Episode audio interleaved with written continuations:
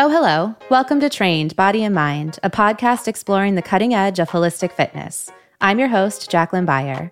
Each episode, I connect with the world's leading experts and athletes to talk about mindset, movement, nutrition, recovery, and sleep, what we like to call the five facets of fitness. Today, I'm sitting down with a trailblazing psychologist who taught the world and the World Health Organization what job burnout really means. Most of the stuff that's out there is usually about how to help the person. That's coping. Like the job is what it is. You have to step up to the plate. And if it's more work, we're doing more with less, you're going to have to step up even more. What I'm looking at is so why is this happening? What is happening in the job? The pandemic came along and threw in a new wrench of why workplaces are unhealthy. You can't be near people. But what it did do is challenge that assumption that the job always just is what it is. You can't change it, you can't fix it. You're just going to have to step up. No, the job can be done differently. We just did it differently in many, many ways. That's groundbreaking research psychologist Dr. Christina Maslach on why the blame for burnout should never just fall on the individual. It takes a village to fuel burnout, and it takes one to stop it. Dr. Maslach is the only person I've ever met with a psychological index named after her. That's like getting a star on the Psychologist Walk of Fame, which is not actually a thing, but still. Her work on burnout, defining it, measuring it, breaking it down into its component parts, has always been relevant. But over the last few decades, it's become very relevant as our work days have started to include work nights. And then last year, when the wheels seemed to come off the world, that work went from very relevant to urgent especially for workers at the front line. All that said, Dr. Maslach wants us to know that we can be exhausted, we can be stressed, we can be angry at our bosses and short tempered with our families, but that doesn't always mean we're burned out. Most of us, it turns out, don't even have a clear idea of what burnout really is. That's where Dr. Maslach comes in. I specifically invited her here to smash a few misconceptions. Today, we'll talk about the need to shift a little responsibility from the burnees to the burners, We'll discuss a few tools to help us cope and how to know when just coping isn't going to cut it. And we'll dig deep into the six paths to a positive workplace that we all need to make sure are clear for travel.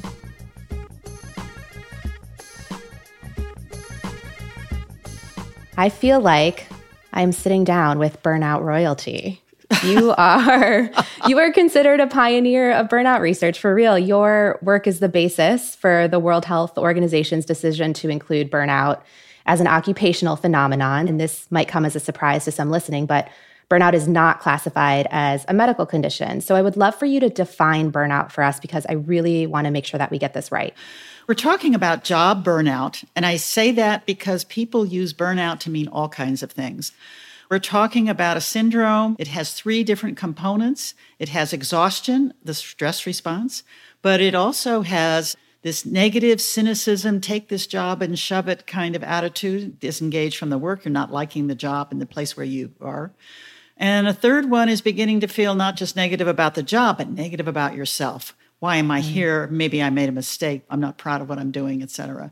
So that triumvirate, that trifecta of the exhaustion of stress, a negative response to the job, and a negative evaluation of oneself together is the burnout experience and as World Health has pointed out, it is in response to chronic job stressors that have not been successfully managed. Not successfully managed by anyone, by the person, the company, the organization, the team. Anybody can be part of that. And that is part of just our human condition that we respond to stressors. So it's not considered a special disease, it's part of who we are as human beings. But in this case, it has incredible negative effects, not only on the individual, but on the organization, the work they do, the people they come in touch with and cross paths with, whether it's at work, whether it's at home, you know, out in the world and so forth. So, that I think is why we are concerned about understanding more why that kind of experience is happening more and more often to more people. Can you tell me what some of those negative effects might be? Well, burnout is like when you're feeling stressed by anything, you know, in mm-hmm. life when your body gets ready for challenge, often called fight or flight, you're getting ready to run away, you're getting ready to take it on. And what that means is your body starts setting up forget digestion. We need to get ready for energy. You're going to be focusing more on stuff, not paying attention to other things. Your heart starts pumping more. It's really getting you ready. Like an athlete, when the, you know, the gun goes off, you're ready to absolutely move out as fast mm-hmm. as you mm-hmm. can. The problem with stress, however, like most things in life, everything is a double edged sword. It's positive, but the negative effect is if you're stressed all the time, it's going to wear your body down. Often, what we're seeing is that people are being forced by the chronic job stressors to be mm-hmm. on all the time. And the body is really not set up to be that way. So, how people behave, how they do their job, how they treat other people, how they take care of themselves, that begins to fall apart. And it can have multiple effects on yourself, but on lots of other people. I was gonna say your relationships too, right? Oh, like you bring it home with you. You do. You do. I don't know if you can generalize this, but how long does it take for burnout to take effect? How long do you have to be in a job or experiencing stress to exhaustion to typically hit that trifecta that you mentioned earlier? There's no good answer to that, although it's a good question because there's huge individual differences in how mm-hmm. well people cope. There's no one way that burnout happens. And so it tends not to be something that happens immediately. It's not an occasional crisis, an emergency, uh, all hands on deck. We have to do, you know, everybody has that sometimes. People talk about it as the pebbles in their shoe. Just have that every day dealing with this crazy stuff, this awful stuff. How do you keep going? And some people will try and figure out ways to get around it or do other things or quit their job or, you know, whatever. And others will slog on. And some people will cope better, some will not. So there's no good single answer, but it usually takes some time. People talk about it as an erosion, an erosion of not only their physical strength and vitality, but an erosion of their soul. Is it hard for people to tell the difference if the apathy that they're feeling toward their work is because they're not challenged by or engaged by their work mm. or that it is burnout? Is yeah. there a way to tell the difference between the two? It's an overload, not an underload phenomenon. It is too much. And it's the mismatches, the misfits, the imbalances between the person and the job that are really critical here. People use the term really to refer to having just lost all my resources. The tank is empty. I can't mm-hmm. do it anymore. And that's the real exhaustion stress response. Now, these days, that workload is getting higher and higher, and the resources to match it are way, way, way out of balance. Mm-hmm. And if you're just exhausted, but you still love the job where you're working, you still think well of yourself and say, Yeah, but I managed to make it and I do well, you're not mm-hmm. burned out. You're what mm-hmm. we call overextended. I think that part of the confusion surrounding burnout is that it's become a bit of a buzzword lately. I've heard people talk about it, you know, they're burnt out in their family life with their workout routine. Like, I'm so burnt out on running right now, I can't do it anymore. Even with social media. So it makes it seem like there are all kinds of levels and types of burnout. Why do you think that it's important that we make the distinction between exhaustion and stress and burnout clear?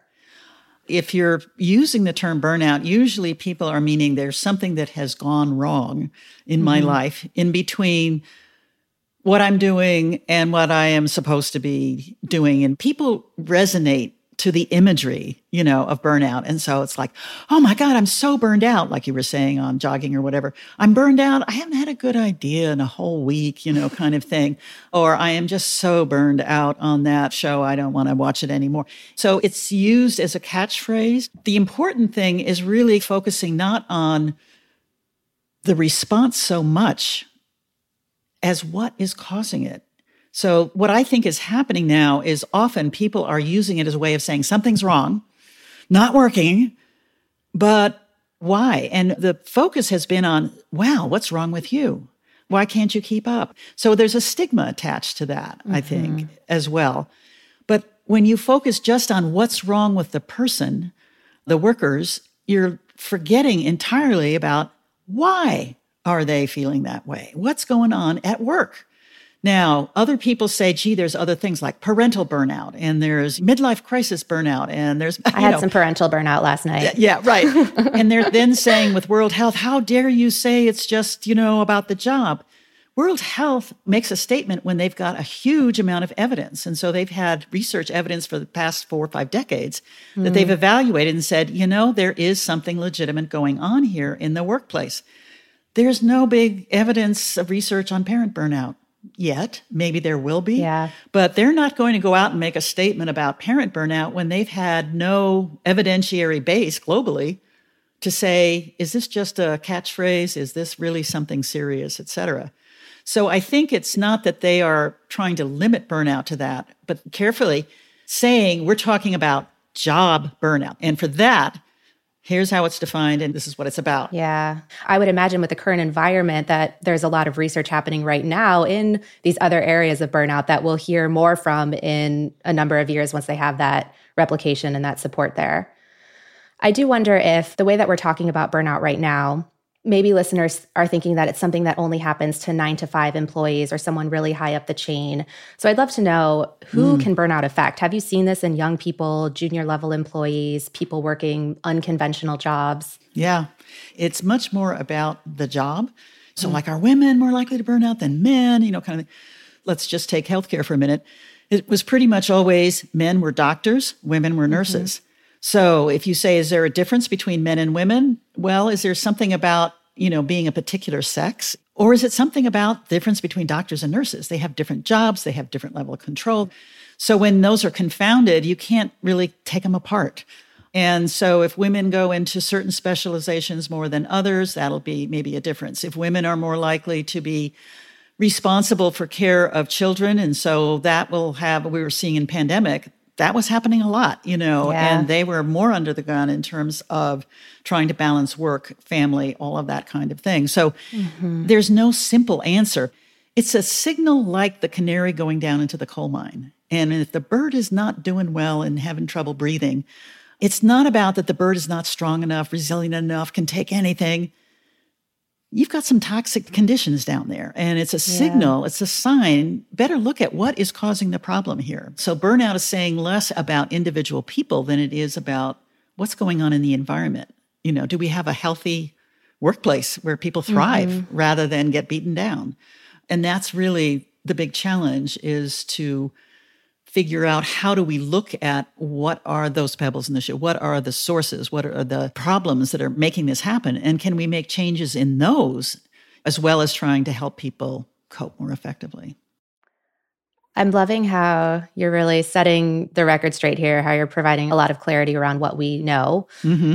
Are there any other common misconceptions that you would love to clear up? Any myths you would love to bust? Like, this yeah. is your platform.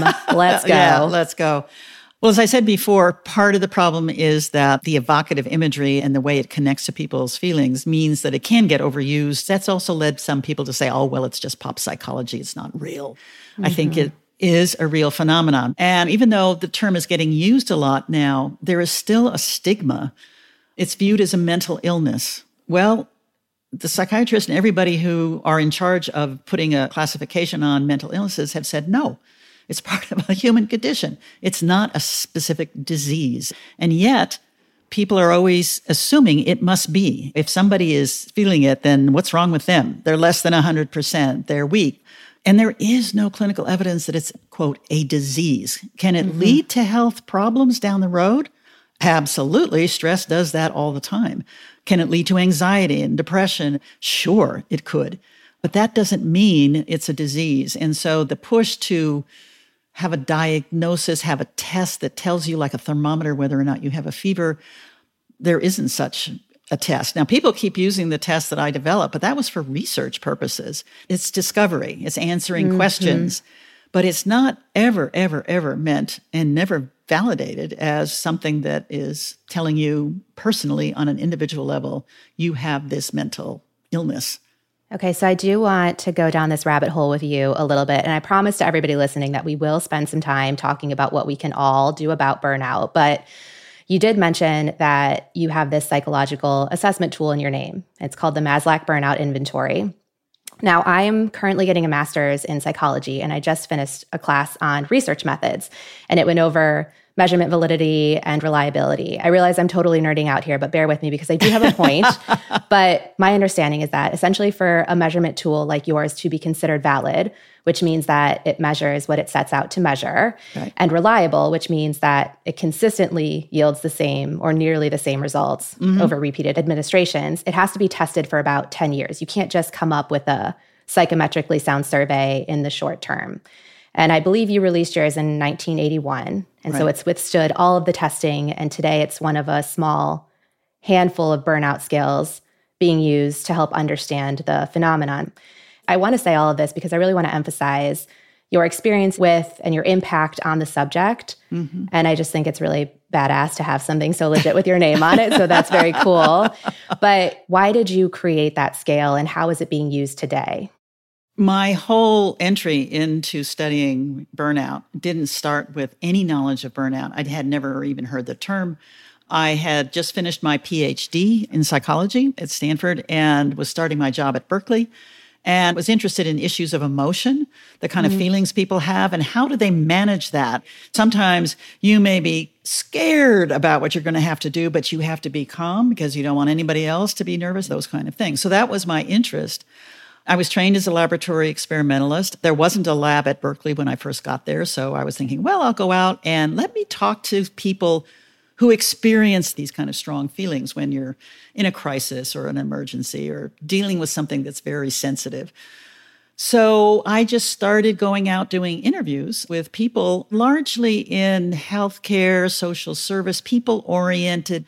You're working with clients, with patients, with students they'd often say, Could we talk about some other things too?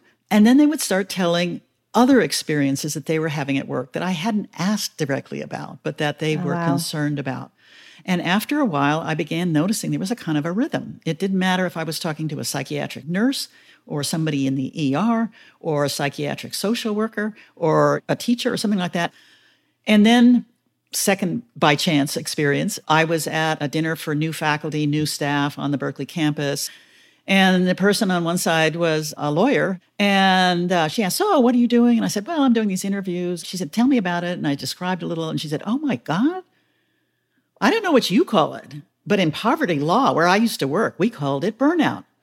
And Interesting. Yeah. And so I had a great interview with her later on, actually. It was uh-huh. really, really amazing. But then what I would do at the end of all of the interviews, I would be asking people, do you talk about this? Do you share these kind of things with other people? Usually not because of the stigma. But I said, is there a name for it? I mean, and I was searching all kind of research literature to find out. And then I started adding, well, what about burnout? Yes, that's it. That's it. you know, it's not a theory. It's not a big construct that came down. It, it was really bottom up from the people themselves saying, this expresses what I'm going through even when I was going back and doing experimental research, I kept this thing going because I just said, there's something important here. I don't know exactly what's going on, but I need to figure this out.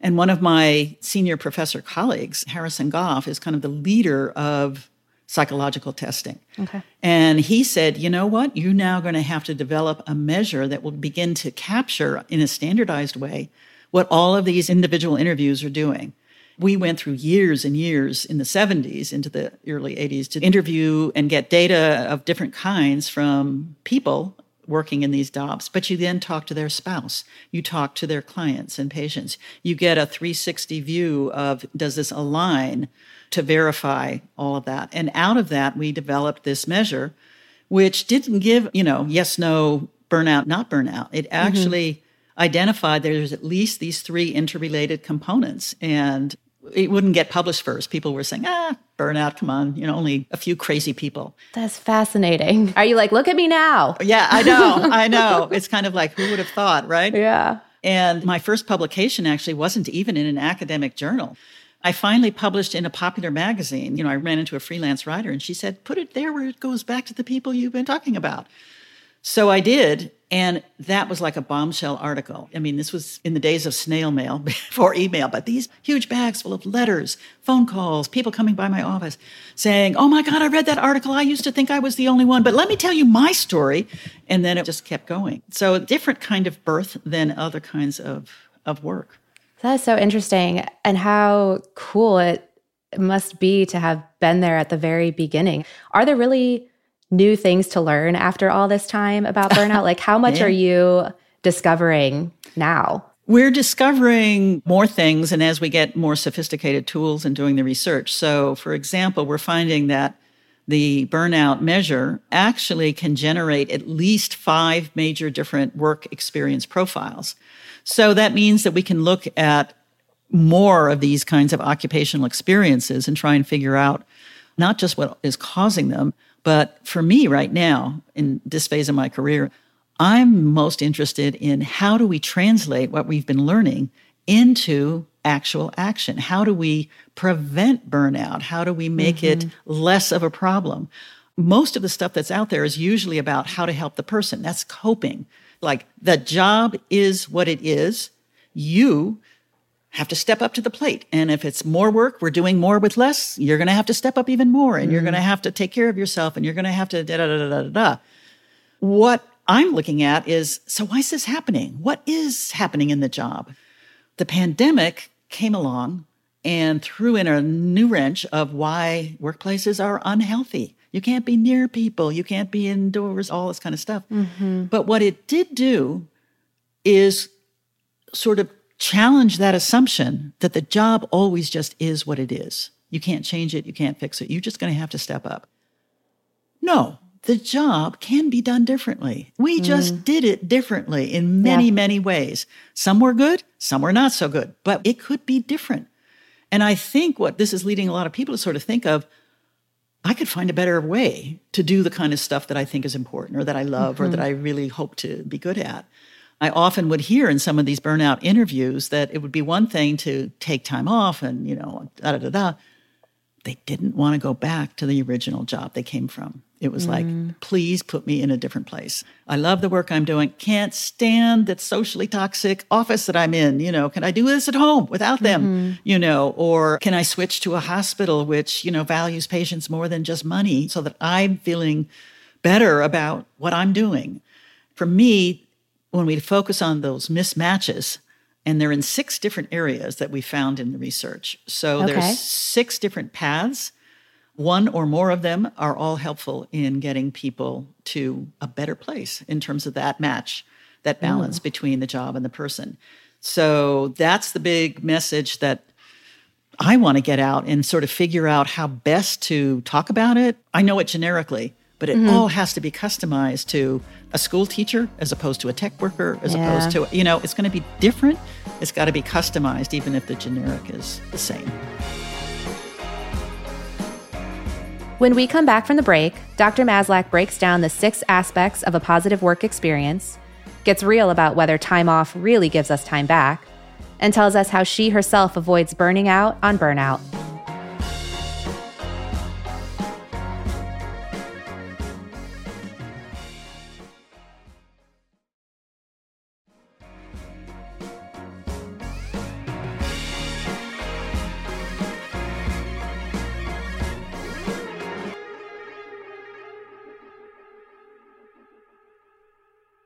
You're about to release another book on burnout. Is this what is in that book? Can you give yes. us a sneak peek? Can sneak you talk peek. about these six oh, paths? oh, we'll still all go out and buy it and read it, I'm sure, but but give us yeah. a little teaser. Yeah, it is a book about really focusing on these mismatches between people and work, the job.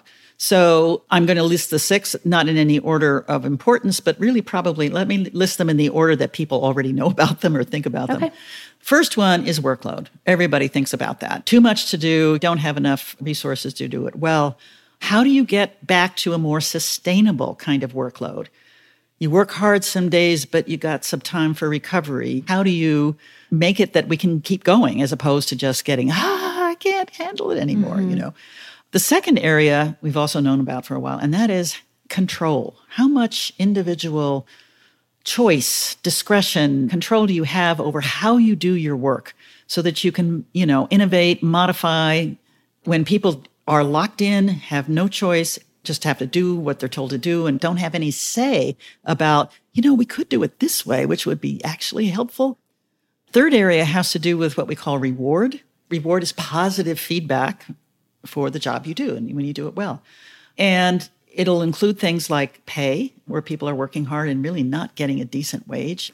In benefits, you know, other kind of things like access to health care, childcare, or, you know, all those kind of things. But it turns out in a lot of the research, one of the things that pops up as really important is what I'll call social reward recognition from other people, your colleagues, your boss, mm-hmm. your clients, your patients. Thank you. I'm so glad you handled that. Or, oh my God, we almost had a disaster there with that client. That was really cool. You know, if people say the best day that they have in their work is the absence of anything bad happening, that's as good as it can get. Mm. That's not a good positive environment. The fourth area, and we're seeing a real uptick in this in recent years, again, even before pandemic, this is about the workplace community. So when I say community, I don't mean the larger city or something. Who are the other people that you work with, you work for, you supervise, the people whose paths you cross on a regular basis? Is there trust, support, you know, we'll figure out how we solve problems. We may have different points of view. We reinforce, we pat on the back, all that kind of stuff. Or are you working in what people are calling socially toxic workplaces where there is lack of trust? People are going to throw you under the bus if they have mm-hmm. any inkling that you're less than 100% and getting stuck on a problem. You can't talk to anybody. You don't have a mentor. There's bullying, there is sarcasm and really incivility where people are putting you down. And if you're working in that kind of a social environment, we see real problems with burnout. Fifth area has to do with what we call fairness. That is, whatever the policies, the practices, the rules, you know, in terms of how we do what we do, are they fairly applied to everybody who qualifies? when it's unfair, it means that the system is rigged and the wrong people are getting rewarded. This is where glass ceilings live. This is where discrimination lives. And the cynicism and, you know, that disengagement can go sky high when there's real problems with fairness. And then the last one, but sometimes this is the most important one for some people, is values or meaning of work. There's a sense of purpose that even if there's bad days, good days, there's a sense in which you know, I can contribute. But if I'm in an environment where there is a real value conflict, it's not about really treating the patients, it's by bringing in more patients so the hospital makes more money. People talk about this is the soul erosion a lot mm-hmm. when there's these values things. So those six areas, when you think about them in the negative sense, are like the burnout shop. One mm-hmm. or more of those will increase the risk, you know, of burnout for the employees. The good news is you can pivot and say, so what would be better? Okay, how could we change something? How could we take some of the pebbles? Don't start with a great big reinvent medical care for the 21st century. What's the little stuff that's driving you crazy all the time? How do we make those changes? Start with the one where people can clearly identify some ideas about what to do and mm-hmm. begin to make those changes. In the book, for example, we talk about how some changes have come about. And sometimes they're small, they're inexpensive or no money. They can be done under the radar. You don't need a lot yeah. of approval. So the coping strategies help the individual adjust to the job. Mm-hmm. But this other thing is saying, how does the job adjust to people? Yeah. And you really need both, not just the one. So let's dig into that a little bit.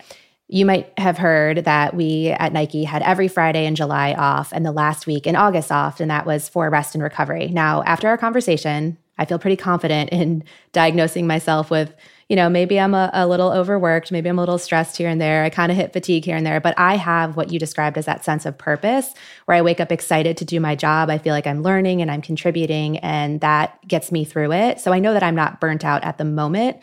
So those free Fridays, that week off, it did give me the opportunity personally to recover from some of that heavy lifting that I was doing do actions like this or mental health days, vacations, no meeting Fridays, do they actually help employees either avoid or recover from burnout? They might help in the recovery, which is a coping strategy. Okay. They do not prevent burnout. All of the research that's been done, not just on burnout, but on what we call respites, breaks, vacations, times off, fewer hours, there's many variations of those things. And all of that shows that it can be helpful short term mm-hmm. not long term. Okay. In other words, if you go back to the same old job conditions that were causing burnout, even if you've had a break from it, that's not getting rid of burnout forever. So again, it's still a focus on the people and saying, how can we give you more rest or time away from work or something like that to cope? But it's really not tackling why were you so overloaded, so stressed in yeah. the first place. So it's missing that point. There's so many strategies that fit into that ballpark of get away from work. That's the way to cope with work. Don't work. Well, mm if the best solution is to get away from work, it begs the question what's wrong with work? That the best thing you can do is not do it. Athletes know this. I mean, you get all revved up to run, but they know when you have to then stop, mm-hmm. rest, recover. Okay, yes, but does it change the sources of the stressors on people? If they're still there, breaks can only do so much. And the other thing just to keep in mind is that sometimes people with their time off are not resting and recovering. I've been guilty of that. you know? So it's not just, ah, if maybe mm-hmm. not at mm-hmm. work, you're just, you know, out there on the couch and you're sleeping extra hours, reading a book, you know, whatever. Yeah. For me, when I heard we had this week off, I was like, where can I go? What can I do? Maybe I'll take my son to visit my parents. And then I was like, I'm just going to stay here. We're just going to have a staycation. And I've never done that. And I think maybe that's why I came back feeling a little better. Yeah. But yeah, the tendency, I think, when you're in that go, go, go at work is to go, go, go all the time, even when you're not going with work stuff, at least yeah. That's how I kind of deal with it. I know. Well, you know, we really need eight hours of sleep, seven to eight hours of good sleep. So, what about the rest of the day? Well, you get eight hours at work, you get eight hours of personal time, you get eight hours of sleep. And that was somehow the balance that works for most people most of the time. What has been happening is that those three equal segments are getting messed up people are taking work home. They're working late. They're coming in on overtime, whether they're paid or not. There's a fear, a culture of fear that I can't say no, I have to keep doing this. There are people who, prior to pandemic, had long commutes. Well, that's not work time that you're being paid for, but it's not personal time, it's not sleep time. And you're getting more and more into this area where the work is kind of invading in different ways the rest of life. And I think now, for example, there are a lot of people who realized during the pandemic, not everything was easy about that, but one of the things was they didn't have to commute. And their life turned out to be a little bit more positive, and they're looking for other ways to do the work and do it well and feel good about it, make a contribution, but not have to essentially lose two, four, six hours going back and forth, back and forth. So, in order to make an actual big difference in this, we all have to work together and do our part. So let's be real when it comes to employers, the business owners, what will actually make a difference? What can they do? One thing they can do is what we used to call walk around leadership. That means you actually talk to people and listen mm-hmm. to them, ask questions, follow them around, get a better sense of what's happening in different places and what the problems are so that when it comes up and you say, oh my gosh, I don't have the money to spend on that, you understand why they are saying we really need this, you know, please, please, please, you know, kind of thing. One thing that is happening related to that is that in a lot of companies or organizations, they are doing more and more annual surveys. Everybody has to fill out all kinds of questions and measures. In most cases, they do not give any feedback to the people who filled out the questionnaires and say, What did we learn from this? And then next year rolls around, another survey, maybe the same set of questions again, you know, because they want to see is there improvement or change, something like that. And after a while, people just fill it with junk. It doesn't give you a good thing because you haven't held up your side of the bargain, which is to say, talk to me through a survey. And now here's what we're going to do to course correct in, in you know, this particular area. I worry that there's been more focus, certainly during the pandemic, and it may have changed some, uh, so I can't really say for sure. But, you know, how do we know that people are working when they're working from home? So we're going to have Zoom meetings all the time, and I need to see you, you know, this kind of thing, as opposed to sort of saying the important thing is what they actually then produce, or do they meet some criterion, or have we solved a problem? Does it really matter whether they're doing it nine to five or they're doing it at 11 because then they're a night owl and they're just ready to go? Yeah, there's that level of like, we're all adults. Trust us to get the work done that needs to be done. And if it's great and it's on deadline, then does it matter how it's happening? Yeah. So that trust you're talking about in terms of the community, it requires a community response. And if managers are coming in and really talking to people not about are you getting this done et cetera et cetera but what could we do to make sure that you're thriving and able to do well? Mm-hmm. We've all been in this together. We've been through some really rough times. We are concerned about our employees and we're trying to figure out as we move forward because we don't know what that future is quite going to be like. How are we going to try and deal with any crises that come down the road? How are we going to encourage people to come back to the job that they had or to move mm-hmm. forward? All of this, at some level, is saying that the psychological, social well being of people, what makes them tick, what mm-hmm. makes them excited, willing to do things, you know, looking forward to working with other people and stuff like that. Those are the things that are driving a lot of what we see as burnout.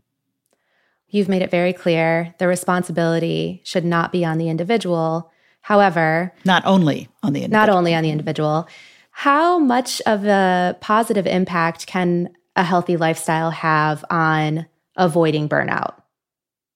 A healthy lifestyle, in a sense, makes you more equipped to do whatever it is you do in life. And that's not just mm-hmm. the work, but balancing that with your home life. If you're getting enough rest and sleep, if you're getting healthy food, if you're exercising, if you're, you know, all of that kind of stuff, you are just in better shape when stressors come along, you know, or unexpected things come along. So it's a way of keeping up and keeping pace with whatever the world around you is mm-hmm. asking of you. But I think there are limits. The human body can only go so far. And you cannot just be up all the time and not get rest and, and stuff like that.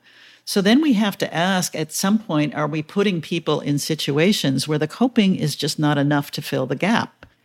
One of the things we're seeing in a lot of places is that if you haven't got it done, you take it home. If you haven't got it done, you stay late.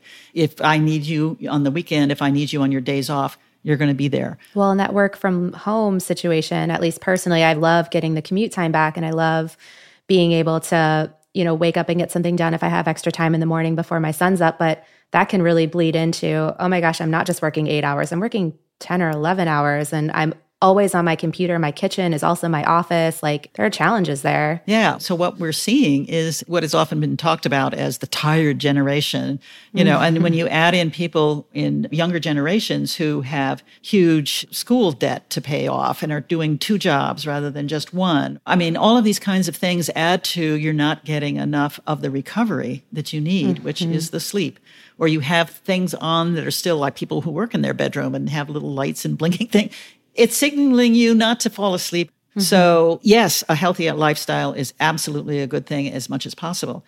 But people, I mean, I'll interview people and talk about things like that, like getting enough sleep and those kind of thing. And they just laugh and say, Yeah, tell that to my boss.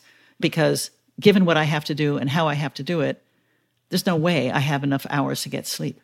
So, if somebody were to say, I only have time to do one of these five categories of healthy things, I only have time to make my dinner or to go for a run or to get an extra hour of sleep, as it relates to burnout, what might be the most powerful in the moment? Or does it just depend so much on the situation and the individual? It depends a lot on the situation. I mean, the call for a one size fits all response never works. And I keep yeah. telling people, I wish I had a one size fits all, something simple like, take two aspirin, your headache will be gone. you know, that's it.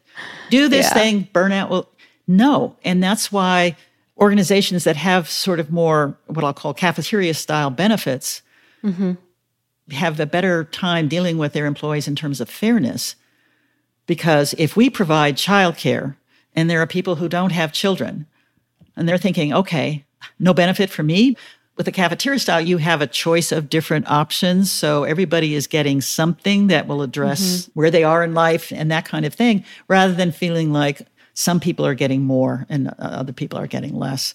Again, it's these matches, you know, not perfect matches, but I mean better matches between people and these surrounding situations that we work in. The idea of kind of redesigning the workplace, reinventing the workplace has already been out there because of COVID. It's not that there wasn't a case to be made before for doing a better mm-hmm. job on designing workplaces, but I think that's really brought it into much clearer light. So, how do we really think out of the box? I mean, not just little things, but how could we really get together and say, if we could do this kind of task in a better way, what would it look like? And can we try it out on an experimental basis and tweak it until we get it right? So, what does that future of work look like to abolish burnout for good? If you could just go wild here, snap your uh, fingers, make it happen. what is your dream scenario for all yeah. of us? Well, again, it makes it sound like there's a scenario, there's a dream, and I can't snap my fingers and provide that. What I can say is that there are ways in which all of us can have more of an impact on reshaping work to adjust to newer and ever changing realities. And it's not new that we can do this, but we have to be more consciously aware that we've got to do this now. I can look back when I first started as a new assistant professor at the university. I taught classes, I did research. Do we teach classes that way now? No, we teach them differently the changes that come and hit us aren't necessarily ones that we control, but we control ways in which we modify those, change our behaviors to adjust, to cope, but also to really rethink the old way is comfortable. This is the way we've always done it, but it's not always the best way. We could do better. Mm-hmm. And sometimes just a fresh thinking about what could we drop off? What could we take off? What could we get rid of? What could we redesign? Literally redesign the forms, the rooms, the whatever. People thought really all this open desk space, you know, where people come mm-hmm. in is, you know, the wave of the future. So yeah, if I we, go back to the office, I'm going to want to take all my new house plants with me. I yeah, need all I the house plants around me. So. Yeah, I know, I know. I've talked with architects for the first time in my life in a very different way about what it means to design a place where people are going to come and do work and how mm-hmm. that's changing. And how do you find out what works for people and what doesn't work for people? We've had things where people have refused to go into new buildings because they think it's so awful and they don't want to work there. Well, okay, but if you think about the psychological, social motivation, you know, what is it we want to do? We want to feel safe, mm-hmm. physically safe, but we want to feel psychologically safe. We want to feel like we belong. We want to feel like we can, you know, relax and get inspired by things. We want to feel we can make changes to make the environment better, bring in the house mm-hmm. plants, you know, do a different way of meeting with people. There's lots and lots of possibilities. So I guess my dream is that people will really take it seriously that we can build these better environments. It's like having a beautiful flowering plant or a green one, like I can see in the back there. Mm-hmm. But if you take it and you put it in a pot with lousy soil, little sun, no water or anything, I don't care how expensive the plant was, the best of its breed, you know, the best tulip mm-hmm. you could ever mm-hmm. find in a Holland or something. It won't bloom. It won't thrive because it's in a bad environment. Well, there's an analogy to people thriving in an environment which really supports not just the technical skills, but those social and psychological things that make us human beings. We want to belong with our neighborhood and our families if we want to belong you know as an important part of work. We want to have a sense of competence in what we're doing whether it's with family or friends or workers it's the same things it just has to be recognized in terms of how we think mm-hmm. about the workplace how we redesign it so that we're actually giving people more of the necessary resources to really blossom so, what do you do that keeps you mentally healthy and helps you avoid stressors in your life? I make sure I take time off to do different kinds of things. And it's not just away from work, but it's the idea of positively what do I really enjoy doing and how can I do that? I love going to the theater. I when I was a kid, I studied dance for years and years and years. I really thought I would go into that kind of a profession. So I love the theater, dance, plays, performing mm-hmm. arts. I love music. During the pandemic, you had to find different ways of doing it but also hiking, just being out in nature. Did a yeah. lot more of that during the pandemic yeah. because I could get to places where there weren't other people and then you just soak it in, mm-hmm. paying more attention than I ever did before, you know, to the birds that live nearby and this kind yeah. of stuff. That's one of the important psychological needs, you know, for autonomy and competence and belonging and stuff. But a whole nother one is positive emotions that mm-hmm. we have mm-hmm. times, even at work as well as at home, that we laugh, that we share good things, that we celebrate. It's just restorative to have that kind of positive emotion. So how do we build that in? You know, like I was saying, some people are saying the best day I have is when nothing bad happens. You're talking about a total absence, you know, yeah. there's there's nothing good. So how do you can you build it into the job? Maybe yes, maybe no. but can you build it outside in the rest of your mm-hmm. life? Make time for it. You just sort of find what is it that makes you love life and feel good about it and share it with people. Well, that is a very perfect place to end this conversation. Okay. And this is a little bit off topic, but I do want to bring it back to the legend that you are. I feel like I should get extra credit toward my degree by having had interviewed you. So I'm going to look into that and I might come knocking on your digital door for a signature at some point. It's fine. Okay. Okay. but um, what will happen is then people will say, well, write a paper in which you talk about her research. We'll see if she thinks you did a good job. no. Hey, I'm up for that challenge.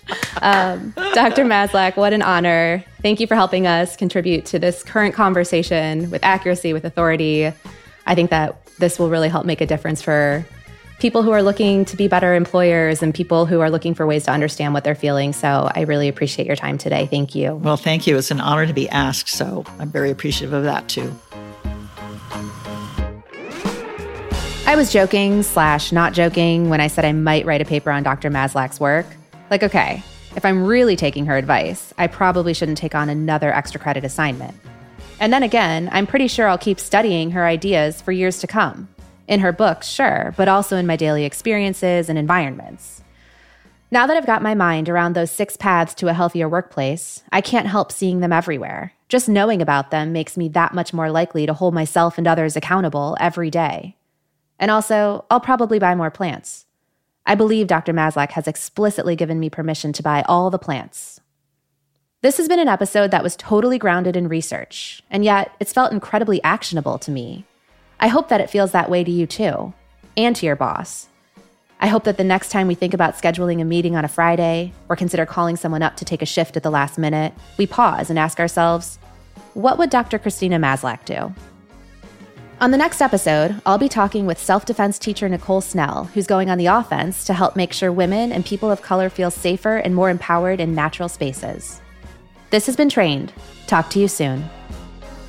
If you've enjoyed this episode of Trained, help us spread the word by rating and reviewing the podcast. That way, we can keep making great episodes for you to listen to. And it helps other people find us too. If you've got a question for me or my guests, or a topic you'd like to see covered, email me at trained at nike.com and I'll see what I can do.